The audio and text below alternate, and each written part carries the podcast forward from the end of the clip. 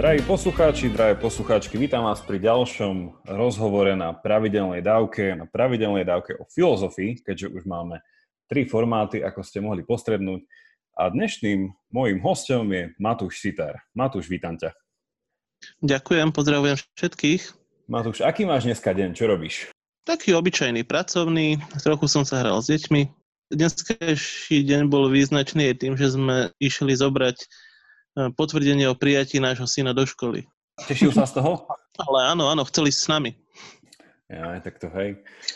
Ono, naši poslucháči už šípia niečo, ono vždy také cestovanie v čase, že oni už vidia nadpis dnešného rozhovoru a my sme ho v podstate dneska ešte, no, ešte, ešte len k nemu prichádzame cez to, o čom sa budeme rozprávať.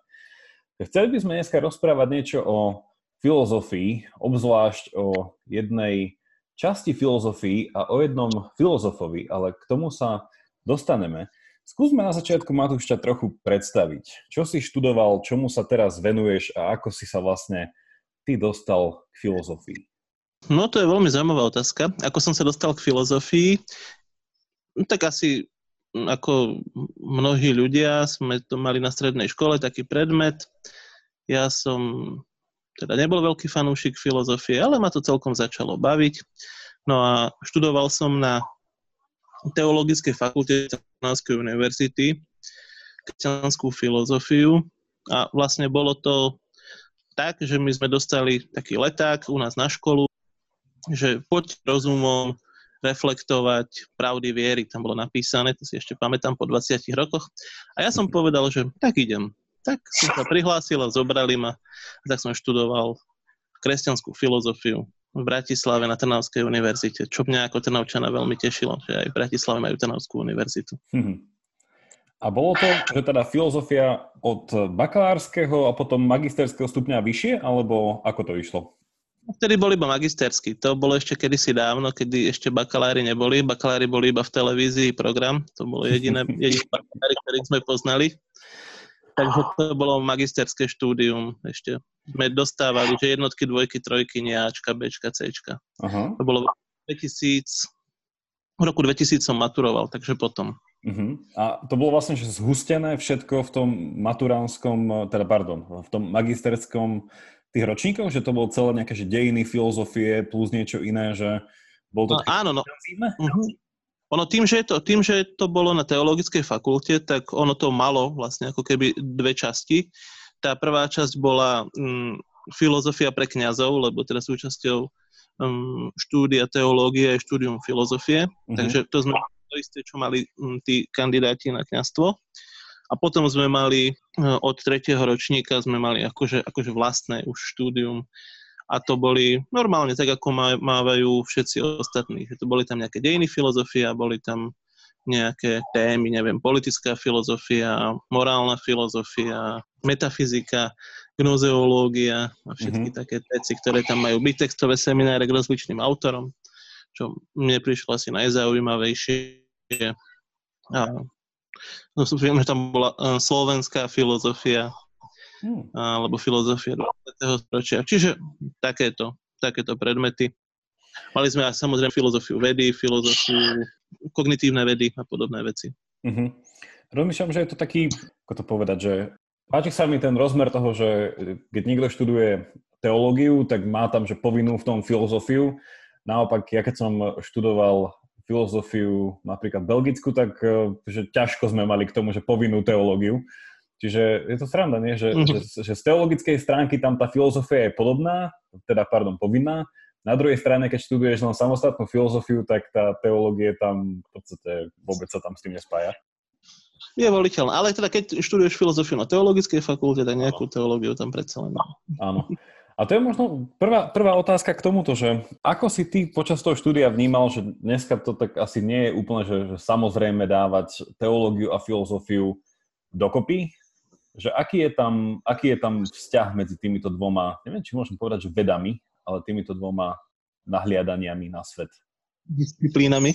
Disciplínami. No je tam určite, minimálne sa zaoberajú veľmi podobnými vecami, že stále aj v jednom aj v druhom prípade je tam snaha o nejaké celostné uchopenie skutočnosti alebo posledné princípy. Samozrejme, že možno metodológia je iná, alebo tá, tie komunity sú iné, ktoré sa venujú týmto veciam, ale minimálne toto je taká podobnosť uh-huh. medzi týmito vecami. Druhá vec, že historicky sa obidve disciplíny nejakým spôsobom podnecovali alebo dávali si impulzy do ďalšieho fungovania. Vlastne to asi platí aj dodnes dá sa povedať, že ešte, ešte dneska postmoderná filozofia má svoje náboženské obdobia veľkým hm, autorom stále študovaným, ku ktorému sa stále vracajú filozofii do dnešného dňa je Augustín a jeho vyznania, čo nechce byť filozofický spis. Hej? Mm-hmm. Takže hm, dá sa povedať, že tieto, tieto disciplíny sú v neustálom dialógu zaujímavé ich študovať bok po boku. Samozrejme, že vždycky z nejakej strany, ale mať nejaký pohľad na tú druhú, druhú disciplínu, že čo hovorí, ako asi vidí veci.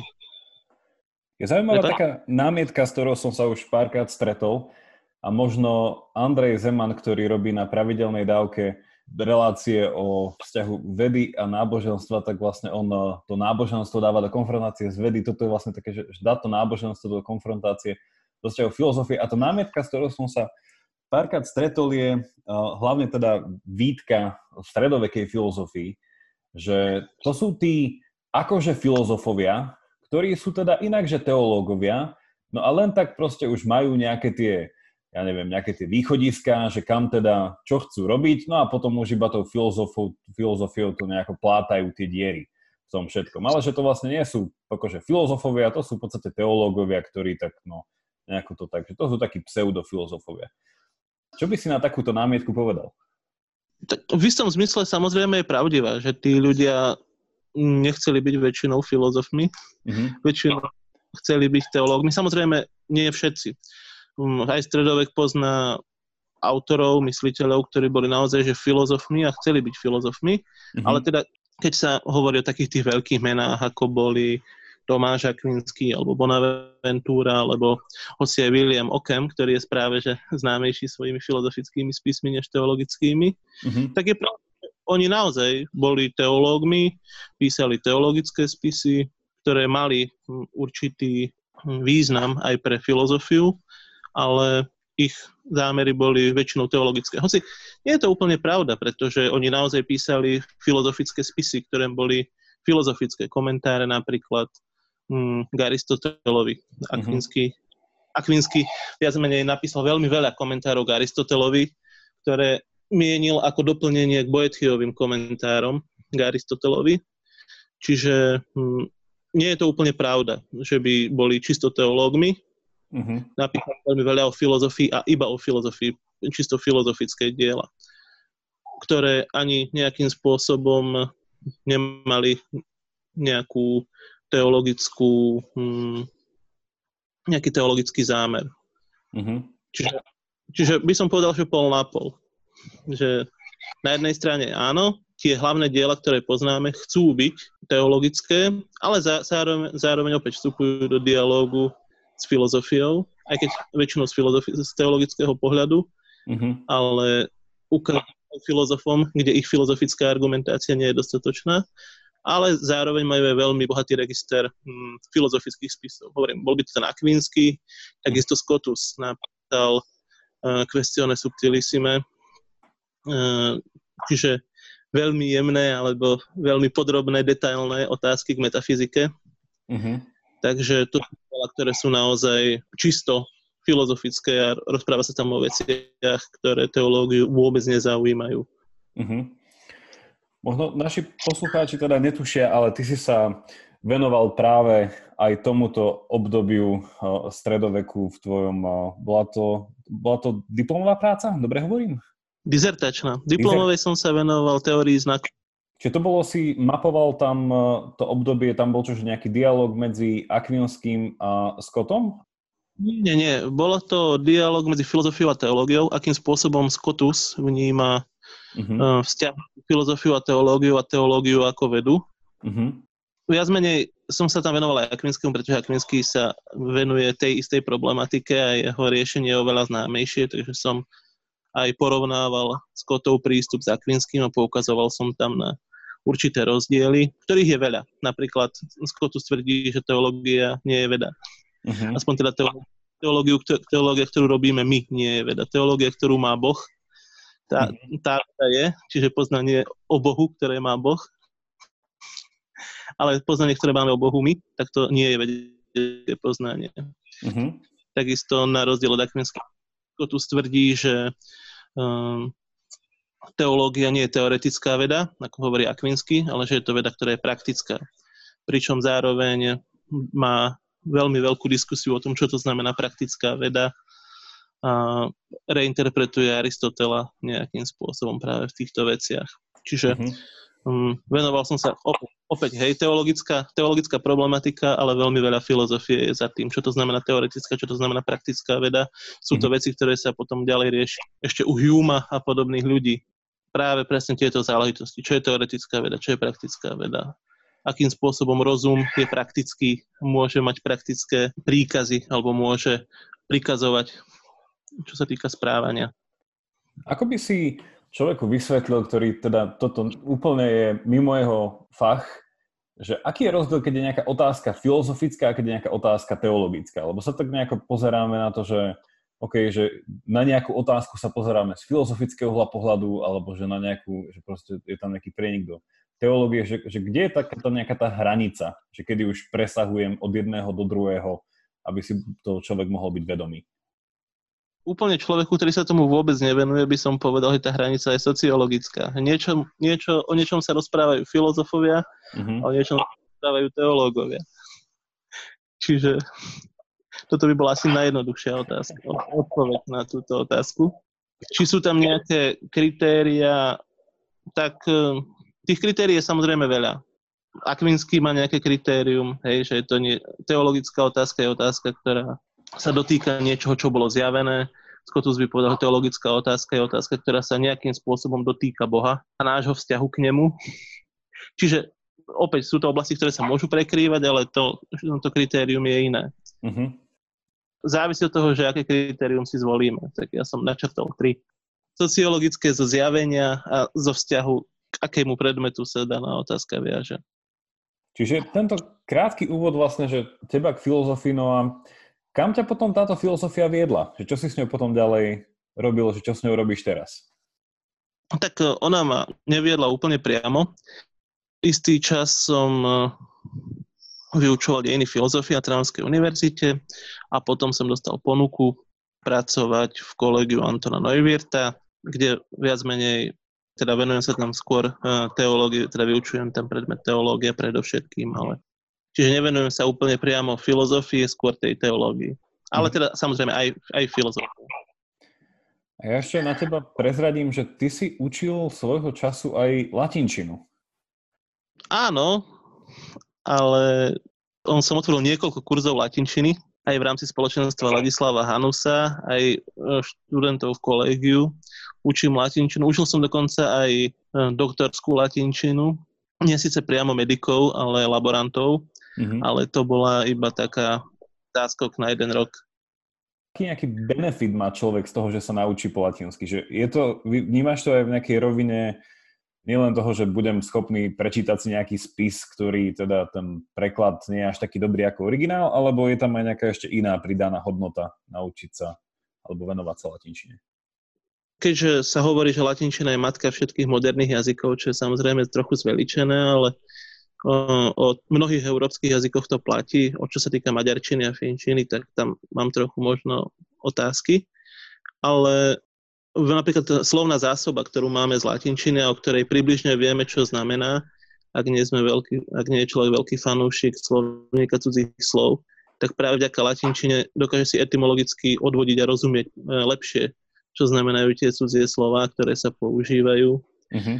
Takisto, takisto latinská gramatika je dosť zložitá. Samozrejme, to znamená, no, je, latinská gramatika je dosť zložitá, to znamená, že človek ľahšie pochopí, keď zvládne latinskú gramatiku, tak ľahšie pochopí gramatiku mnohých európskych jazykov. Samozrejme, nie je úplne najťažšia. Sú niektoré javy, ktoré sú v moderných jazykoch, ktoré nie sú v latinčine. Mm-hmm. Napríklad rozdiel medzi kondicionálom a konjunktívom, ktoré v latinčine nie je. Latinčina nemá samostatný kondicionál. Nie je to také, že latinčina je to najťažšie, čo môže byť a ostatné je iba ľahšie. Takisto aj má aj menej časov ako mnohé hlavne románske jazyky. Ale po, poskytuje taký nejaký že prehľad alebo pochopenie. Hovorím, a čo sa týka aj tej gramatiky, aj čo sa týka predovšetkým tej etymológie mnohých cudzích uh-huh. slov, čo sa týka napríklad angličtiny. V anglič, anglické slova také tie už potom odborné alebo uh-huh. fajnové ktoré sa neučí, neučí na bežnej komunikačnej úrovni, ale možno, že už na takých vyšších úrovniach človek lepšie, dajme tomu akademicky, človek mm-hmm. lepšie keď má nejaké základy latiny. No a samozrejme tí doktori a právnici to potrebujú aspoň do určitej miery. Bola aj Slovenčina, alebo je aj Slovenčina ovplyvnená latinčinou? Že sú aj v slovenskom um, slovníku sú nejaké slova vychádzajúce z latinčiny? Napríklad mesiace. Všetok e, gramatický nejaký arzenál, hej, nominatív, genitív, to sú všetko latinské slova, ale neviem, napríklad slo, e, je strašne veľa slov, hej, skriňa je z latiny, alebo škatuľa. Takisto, hm, neviem, pliaga je také krásne slovenské slovo ako pliaga je z latiny. Pliaga je z latinčiny, to je super. Pliaga. Ako je v latinčine pliaga? Plága. Plága je rana. Plága. Á, no nič to. Čiže čo, človek až e, časom príde na to, koľko latinčín už vlastne vie, keby sa zamyslel. Áno, presne tak. To je, to je jeden z prístupov, ktorý volím pri vyučovaní latinčiny. Vy to vlastne už všetko viete, len to neviete. Týmto pozbudzujeme našich poslucháčov, aby sa nebali latinčiny, lebo v podstate už ju vedia, len si musia uvedomiť. Posuňme sa teraz k dvom takým ne, ne, ne, nenazval by som to že takým, že rámcovým otázkam, ale možno niečom aj hej. My sme sa už predtým trochu rozprávali a chceli by sme aj poslucháčov pozvať do tohto nášho rozmýšľania o tom, že ja som ti dal dve také jednoduché otázky. Čo v rámci filozofie, keď si ju ešte študoval, ale vlastne aj teraz, nakoľko raz, keď už sa s filozofiou človek dostane do kontaktu, tak ten nejaký spôsob rozmýšľania mu zostane že, že čo ťa na filozofii najviac fascinuje, že ktorá nejaká možno oblastne, to bola moja prvá otázka. A druhá otázka potom bola trošku možno rozbité na drobné, že čo z filozofie by mal dnešný človek ovládať, alebo čo by možno mal vedieť z filozofie, aby mohol viesť možno trochu, nie úplne, ale možno trochu, trochu lepší život. Čiže toto boli moje dve otázky, no a poďme sa na ne pozrieť po porade. No, ty si prvú otázku si mi nadhodil takú odpoveď, že teba z filozofie fascinuje alebo proste ťa zaujala veľmi, že metafyzika. To je asi také slovo, že no, metafyzika, to, akože ešte metak sa to asi kto vie, že čo, ale metafyzika, že mohol by si povedať, že čo to je v prvom rade tá metafyzika a potom, že prečo vlastne by to mohlo byť zaujímavé? To je veľmi, ťažké, veľmi ťažká otázka ono, v súčasnosti sa metafyzika myslí skôr metafyzická meditácia, niečo také indické, východné, uh-huh. ale teda to, to nie je úplne to. Má to byť vlastne, Aristoteles tomu hovorí, že je to veda o prvých princípoch, čiže akýchsi posledných zdôvodneniach vecí. Uh, ono je to zaujímavé asi najmä preto, lebo mnohé otázky alebo mnohé spory, ktoré ľudia medzi sebou vedú, väčšinou ich vedú preto, lebo vychádzajú z nejakých rozličných predpokladov a preto si nemôžu porozumieť, pretože každý myslí niečo iné a hovorí svoje dôvody, ktoré sú možno, že platné a správne a vychádzajúce z jeho predpokladov, ale tie predpoklady nie sú rovnaké ako predpoklady toho druhého, s kým sa rozpráva. Čiže uh-huh. metafyzika, dalo by sa povedať, že filozofia ako taká skúma tie predpoklady, ale metafyzika skúma tie posledné predpoklady. Tie témy tradične sú, že či sme slobodní, alebo či sme predurčení, determinovaní, či existuje Boh, alebo či je všetko náhoda, čo sa deje vo svete, či, či je všet, všetká realita hmotná alebo duchovná, či existuje pravda a nepravda, alebo či je všetko pravda, alebo všetko nepravda. Čiže toto sú tie, dá sa povedať, posledné veci, ktoré, ktorými sa zaoberá metafyzika, ale práve na základe, dalo by sa povedať, uvažovanie nad týmito vecami človek dokáže aj lepšie si možno všímať, či sa rozprávame s tými predpokladmi, či sa niekde stretneme, alebo či sa uh-huh. míňa vo svojej argumentácii. Uh-huh. Čiže toto by som povedal na predstavenie meta. Samozrejme, metafyzika má aj svoju vlastnú metódu, ktorou pracuje a ktorá vlastne vyplýva z toho, že sa tam nedá nič dokazovať, keďže sú to posledné princípy, nedá už sa už z ničoho odvodiť, ale napriek tomu sa v nej nejakým spôsobom argumentuje. Mm-hmm. Čiže ešte dalo o tom ďalej rozprávať, ale... Jednoduchá otázka, ktorá môže teraz niekoho napadnúť, že OK, že hovoríme o metafyzike, tak, tak čo má tá metafyzika spoločné s fyzikou? Tak ono sa hovorí, to je také, taká tá školská vedomosť, že slovo metafyzika nepochádza od Aristotela, hoci je to názov Aristotelovej knihy, že tu tento názov dal knihe o prvej filozofii vydavateľ Aristotelov Andronikos z Rodu. Keď usporadoval jeho spisy, tak práve týmto úvahám o prvej filozofii nejako ich nevedel zaradiť, tak nazval to to, čo následuje za fyzikou. Mm-hmm. Čiže to, lebo téma konca metafyziky, čiže úvahy o prvom hýbateľovi sa prekrývajú s koncom fyziky. Tam tiež sa je argument o prvom hýbateľovi. To znamená, že videl tam určitú podobnosť a príbuznosť, ale vnímal to, že je to niečo, čo ide ďalej, tak povediac. Čiže fyzika, čo by bolo vlastne úvahy o prírode, tak toto sú úvahy, ktoré nasledujú po úvahách o prírode, by sa dalo veľmi voľne povedať. Fyzika Aristotelova nie je fyzika taká, ako ju poznáme dnes, je to skôr teda prírodná filozofia.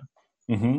Spomenul si tam také čarovné slovíčko, že prvotný hýbateľ, že to si majú poslucháči predstaviť, že prvotný hýbateľ ako nejaký boh a teda tá metafyzika je niečo na hrane s teológiou? Áno.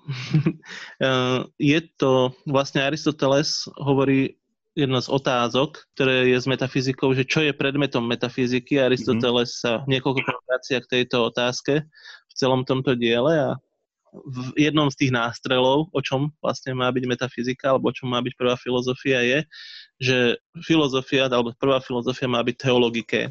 Hej, mm-hmm. čiže má byť vedou, vedou o Bohu. Čiže áno, Mm, ako som, aj, ako som aj hovoril, že jednou z tém, tradičných tém metafyziky je práve to, či existuje Boh a teda nejaký poriadok, ktorý mu Boh dáva, alebo že či je všetko iba náhoda. To je vlastne niečo, čomu sa Aristoteles potom venuje v 12. knihe metafyziky. Ale teda áno, je to jedna z tém e, metafyziky. Čiže z toho by potom mohol vyplývať taký nemilý záver uh, pre dnešnú dobu, že teda odkedy Nietzsche vyhlásil, že Boh je mŕtvý, tak vlastne metafyzika je zbytočná ako disciplína potom. Um, tak aj o mŕtvych ľuďoch čítame minimálne, takže uh, prípadne by niekoho mohlo zaujímať aj o mŕtvych bohoch. Uh-huh. Bo vlastne toto je taká otázka, ktorá asi chcela sa spýtať aj viacej na to, že, že neviem, či to bolo že iba po druhej svetovej vojne, aj keď po nej je to skôr, že dá sa to akože priamo poukázať na istých ľudí a isté nejaké kruhy vo filozofii, ktoré nejakým spôsobom proste úplne že odmietli metafyziku. Že vlastne, že to, to 20. storočie a tá druhá polovica 20. storočia, že úplne, ale že úplne odmietla metafyziku a teraz sa tak trošku navracia. Moja otázka je, že, že prečo bol takýto trend? Alebo o čom svedčil takýto trend? Čiže ak by si ho mohol trochu aj vysvetliť, že prečo sa na, prečo metafyzika, taká dneska také slovo, na ktoré sa tak zazerá, ale nie je veľmi pozitívne. Ľudia sú skeptickí voči metafyzike. Uh-huh. Uh, nemyslím si, že to je iba záležitosť 20. storočia. On je to viac menej paralelný trend, ktorý uh, tu bol už v staroveku. Uh-huh. Čiže je to, by som, nazval by som to skôr paralelnou tradíciou, ktorá je antimetafyzická. Uh-huh. A mhm. hovorím, e, je už v staroveku, to by mohli byť tie kynické, skeptické školy, a potom... Ktoré teda, prepáč, v jednoduchosti hovorili čo? Že keď boli anti-metafyzické, tak tvrdili čo? No, tak o metafyzike tvrdili, že je to nezmysel. OK, čo, čo, by, čo by inými slovami znamenalo, že? Že sa treba venovať iným veciam. Treba sa venovať umeniu žiť. Uh-huh. A mm, nie úvahám o veciach, o ktorých aj tak nemôžeme nič vedieť. Uh-huh. A potom vlastne uh, Francis Bacon v novoveku bol takisto veľmi proti metafyzicky založený.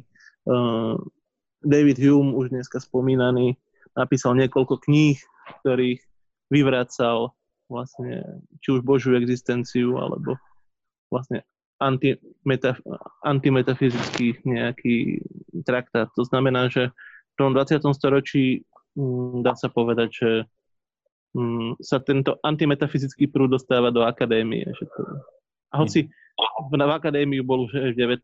storočí nejakým spôsobom prítomný, dá sa povedať, že už Kant uh, bol ten, kto kritizoval metafyziku. Takže od konca 18. storočia a 19. 20. storočí.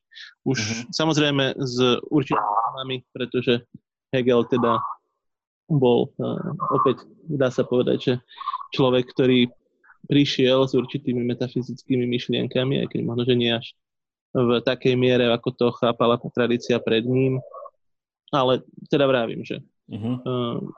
tá, táto, táto tendencia tu bola vždy a postupne sa viac menej dostávala na akadémiu. Teda akadémiu v zmysle aj prvotná staroveká akadémia bola antimetafyzická. Uh-huh. Vlastne už v staroveku. Čiže, uh-huh. čiže by, som, by som povedal, že to je akýsi súboj, ktorý prebieha počas celých dejín filozofie. Nie je to niečo, čo by bolo teraz nejaká novinka v 20. storočí. A ako si ty sám povedal, sú to vlny, ktoré prichádzajú a odchádzajú. Mm-hmm. Dala by sa použiť taká úplne že jednoduchá skratka a potom ju prosím ťa buď že vyvráť, doplň alebo oprav. Že v podstate, že táto antimetafyzická vlna je zväčša tá, ktorá pretláča ten názor takého nejakého striktného empiricizmu, že proste, že ten svet je, ako ho poznávame zmyslami, je zväčša to nejaký ten fyzicko-materiálny svet. A na druhej strane taká tá metafyzická vlna, alebo tá meta, že tí, tí zastancovia metafyziky skôr to tak, že tak skepticky to tak nahlodávajú, že a možno je aj niečo iné ako len nejaká matéria, že Dá sa tento, tento, táto, tento súboj, ktorý ide naprieč tými dejinami, že takto zjednodušiť, alebo je to chybné? By som povedal, že ono je to, t- tie prístupy, ktoré si ty povedal, že trochu z toho vyplýva, ten antimetafyzický prúd je dogmatický, mm-hmm. pričom ten uh, metafyzický je revizionistický. Ono to tak nefunguje. Oni sú, by som povedal, že oba prístupy prítomné na oboch, v oboch týchto táboroch. Čiže existuje dogmatická metafyzika, revizionistická metafyzika, naopak. Mm-hmm. Hej, ten skeptický metafyzicizmus, ktorý je dogmatický a ktorý je revizionistický. Čo tým, čo tým uh, myslíme, že je dogmatický a... No že, no, že je to takto, ty, ty si hovoril o tvrdom empiricizme a že možno, že je to inak, aj takto, že možno, že je to inak, ja nazývam teda tým revizionizmom nejako, mm-hmm. a že je to takto a nejako inak. Hej, príkladom je to takto a nie je to inak, nejak, čiže akéhosi dogmatického nejakej dogmatickej metafyziky by bol Christian Wolff, ktorého Kant kritizoval, hej.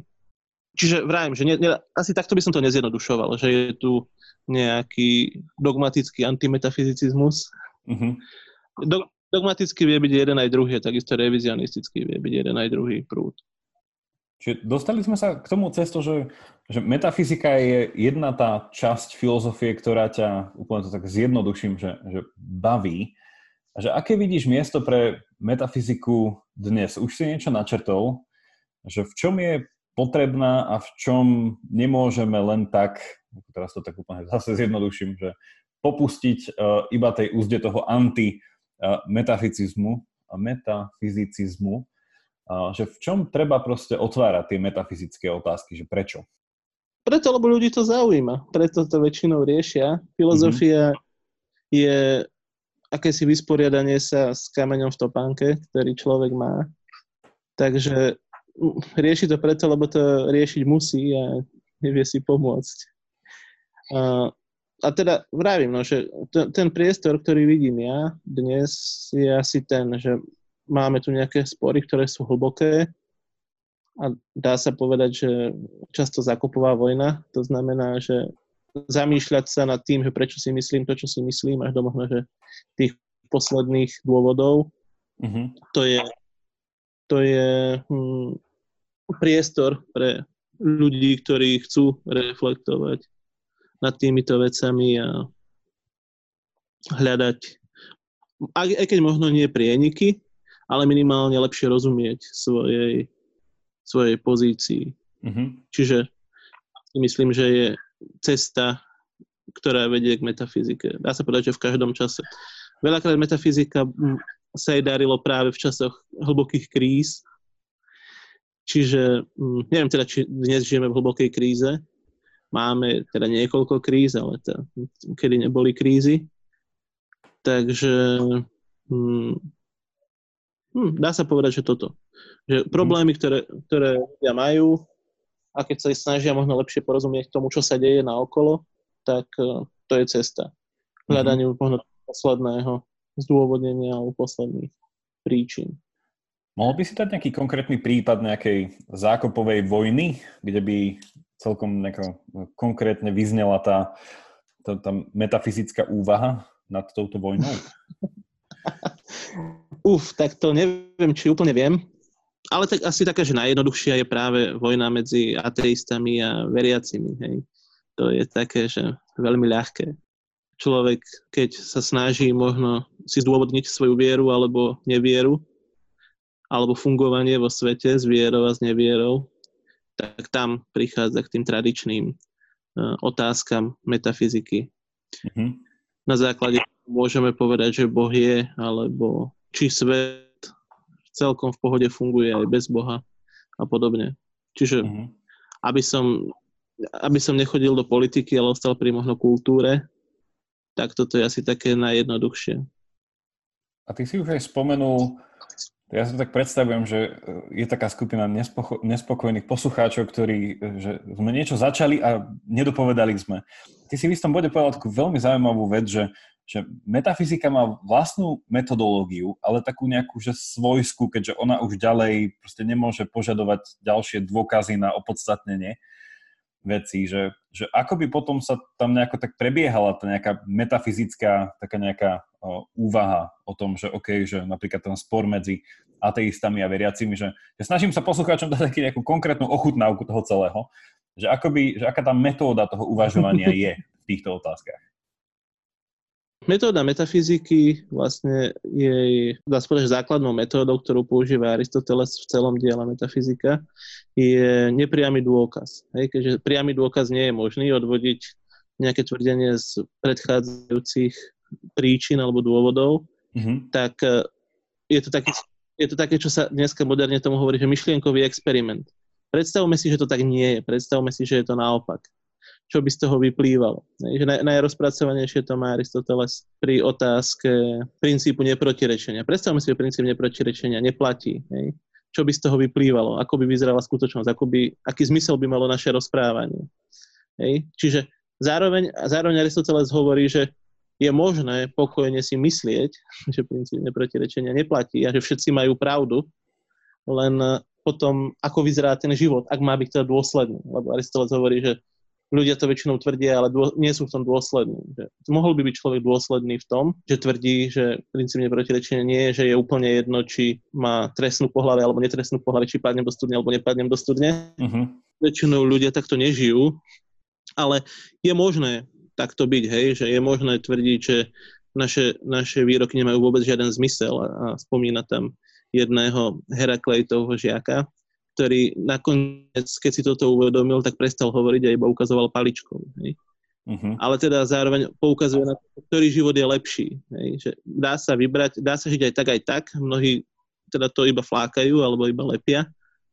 Ale dá sa žiť tak, aj tak, ale ktorý život je lepší. Čiže je tam, je tam akýsi rozmer rozhodnutia medzi týmito dvomi možnosťami. Čiže aby som to nejako zhrnul, tak je, tam, je to nepriamy dôkaz, keď si povieme, že táto, dajme tomu, že táto téza neplatí. Čo z toho vyplýva? Vyplývajú z toho akési dva prístupy, d- dva pohľady na život, keď človek žije ten život dôsledne, z ktorých každý je možný, ale jeden z nich je, dá sa povedať, že lepší. Čiže dá sa povedať, že toto je akási schéma, uh-huh. lepší, rozumnejší. Toto je schéma, ktorú používa Aristoteles v rámci no, argumentácie fyzike. Možno by sme mohli zakončiť túto uh, tú prvú otázku, alebo túto otázku tej metafyziky s tým, že takú rýchlo odpovedou pre poslucháčov. Je metafyzika dostupná po slovensky alebo po česky? Môžu si to niekde prečítať? Je aj po slovensky, aj po česky. Po slovensky je v antológií z diel filozofov od Aristotela po Plotina. Mm-hmm. Tam je mm, celá metafyzika. Uh, predpokladám, že sa čitateľ v tom veľmi rýchlo stratí, takže odporúčam hľadať si, hľadať si to, čo ho zaujme, prípadne nejaké komentáre. Určite odporúčam komentáre Tomáša Akvinského. Sú síce veľmi dlhé, ale veľmi podrobné a naozaj človek má pocit, že ide, ak má tú trpezlivosť. Mm-hmm. Sú aj online po anglicky. Dostaňme sa, Matúš, k našej druhej otázke, ktorá uh, znela na zopakovanie asi tak, že keď už sme sa pozreli na nejakú tú časť filozofie, ktorá je ako zaujímavá, tak aj dôležitá na zodpovedanie určitých otázok, tak tá druhá otázka bola, že čo z filozofie by teda ľuďom mohlo nejako pomôcť dneska, možno viesť trochu lepší život. No a ty si v tej odpovedi naznačil, že by to mohlo mať niečo dočinenia s Platónom. Mohol by si o tom povedať viac? Tak určite by si mali prečítať Platónovú ústavu, uh-huh. lebo Myslím si, že je to jedno z najväčších diel, aké boli kedy napísané. Predkladá určitú víziu mnohých filozofických problémov, ktoré sú tam nejakým spôsobom poprepájané a poukazovaný je tam vzťah medzi nimi. Čiže poskytuje akúsi jednotnú víziu a zároveň rieši veľmi zaujímavú otázku, že či, je, či sa oplatí žiť spravodlivý život bez ohľadu na to, či ma ľudia vidia alebo nevidia ako spravodlivého. Čiže len z tohto dôvodu je to kniha, ktorú by si mal každý záujemca o filozofiu určite prečítať. Ani nie tie Platónové kratšie dialógy, lebo tam sa človek nič nedozvie, iba sa zamotá. Mm-hmm. Také tie, keď sa, vyklad, keď sa vykladá a vy, vyvracia, nakoniec sa skončí tým, že nič sme nevedeli a čitateľ má pocit, tak na čo som to čítal.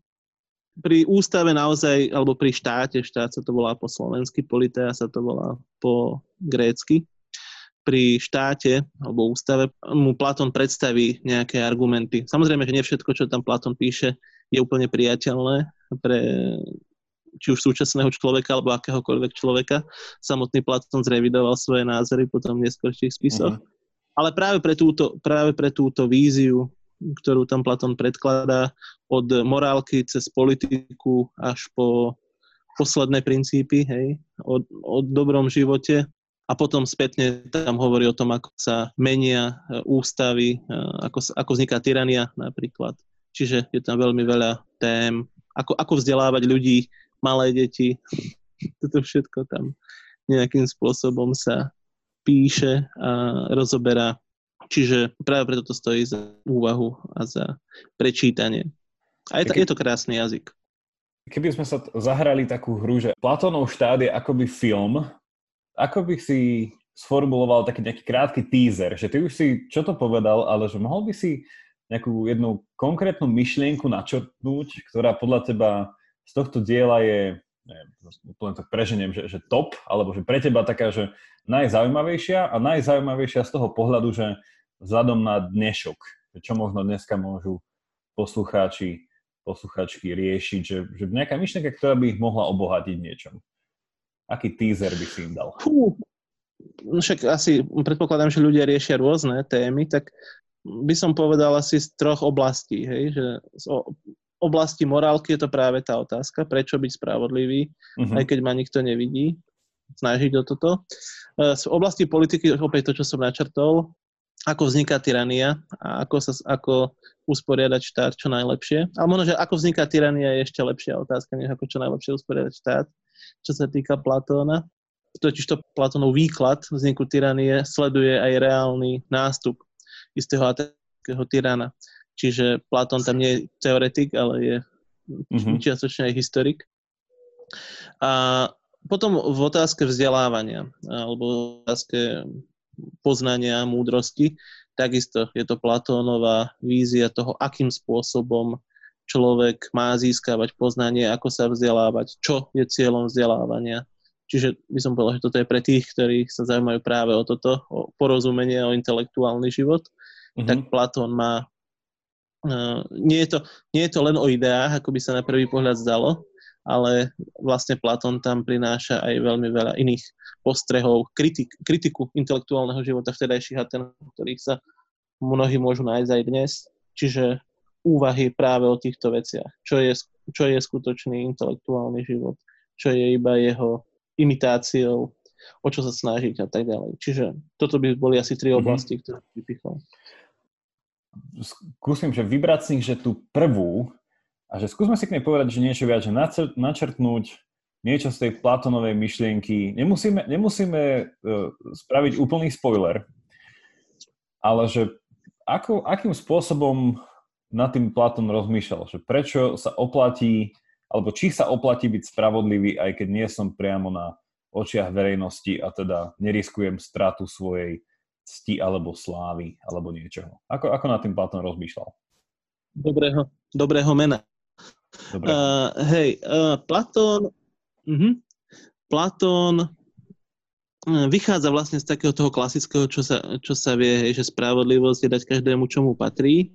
A vlastne toto rozoberá, rozoberá to práve um, cez pohľad, tak povediať, svojich súčasníkov, čo to znamená, že niečo niekomu patrí, hej? Dať, a čo to znamená dať niekomu to, čo mu patrí.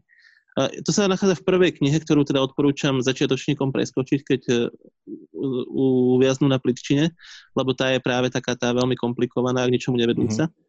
Takže keď tam, keď tam stroskotajú, tak odporúčam prejsť e, na druhú knihu, kde sa mladí ľudia pýtajú práve na túto, kladú túto otázku, že teda čo máme robiť, hej? Že stále sa nám hovorí, že spravodlivosť je iba záležitosťou um, toho, aby človek dobre vyzeral, ale v skutočnosti prax je iná. Hej. Takže ako, akým spôsobom tam eh, k tomu máme k tomu máme pristupovať. Čiže Platón tu viac menej je vychovávateľ a čiastočne intelektuál, keď vyvracia tie rozličné eh, názory svojej doby, či už etické alebo iné, a dáva svoju nejakú psychologicko filozofickú odpoveď na to, keď, sa, keď dá, vlastne dáva otázku. A jeho prístup je vlastne k tomu, že čo je človek, ako človek funguje, ako človek je motivovaný, ako sa rozhoduje. Uh-huh. Samozrejme, táto jeho, táto jeho, um, toto jeho riešenie nie je bezproblémové a bolo veľakrát kritizované, ale minimálne stojí za úvahu, že stojí vlastne táto jeho odpoveď na tom, že odpovedá alebo vedie akýsi, opäť vedie spor e, o tom, že či človek má ako keby jednu motiváciu, jedinú motiváciu, čo je niečo, čo by sa dalo povedať, že je materialistický prístup, že človek, alebo veľakrát sa aj dnes nejaké materialistické koncepcie človeka redukujú človeka na nejakú jednu motiváciu, nech už je to čokoľvek tou motiváciou, môže to byť veľa vecí, alebo Platón hovorí, že človek má motivácií viacero a tam je potrebné nájsť medzi nimi nejak, nejaký kľúč na ich uzmierenie, aby to bolo pre človeka nejakým spôsobom dobré alebo konštruktívne, produktívne. Uh-huh. Je ešte nejaké iné Platónové dielo, ktoré okrem štátu by možno stálo za prečítanie a dalo nejakú, nejakú podnetnú myšlienku na zamyslenie sa? Dá sa povedať, že takmer všetky. Uh, ono zase za, veľmi závisí od toho, že čo človeka baví, o čom si chce prečítať. Uh-huh. Um, ale určite, určite tie veľké klasické diela. Napríklad, kedy si sa Platonové dialógy, diela, začínali čítať uh, dialógom Alkybiades, ktorý hovorí práve o tomto, o, o niečom podobnom ako ústava, ale teda v menšom meradle, o tom, že či je správne žiť spravodlivo alebo nie, akurát, že teda tam ten záver tiež nie je veľmi uspokojivý.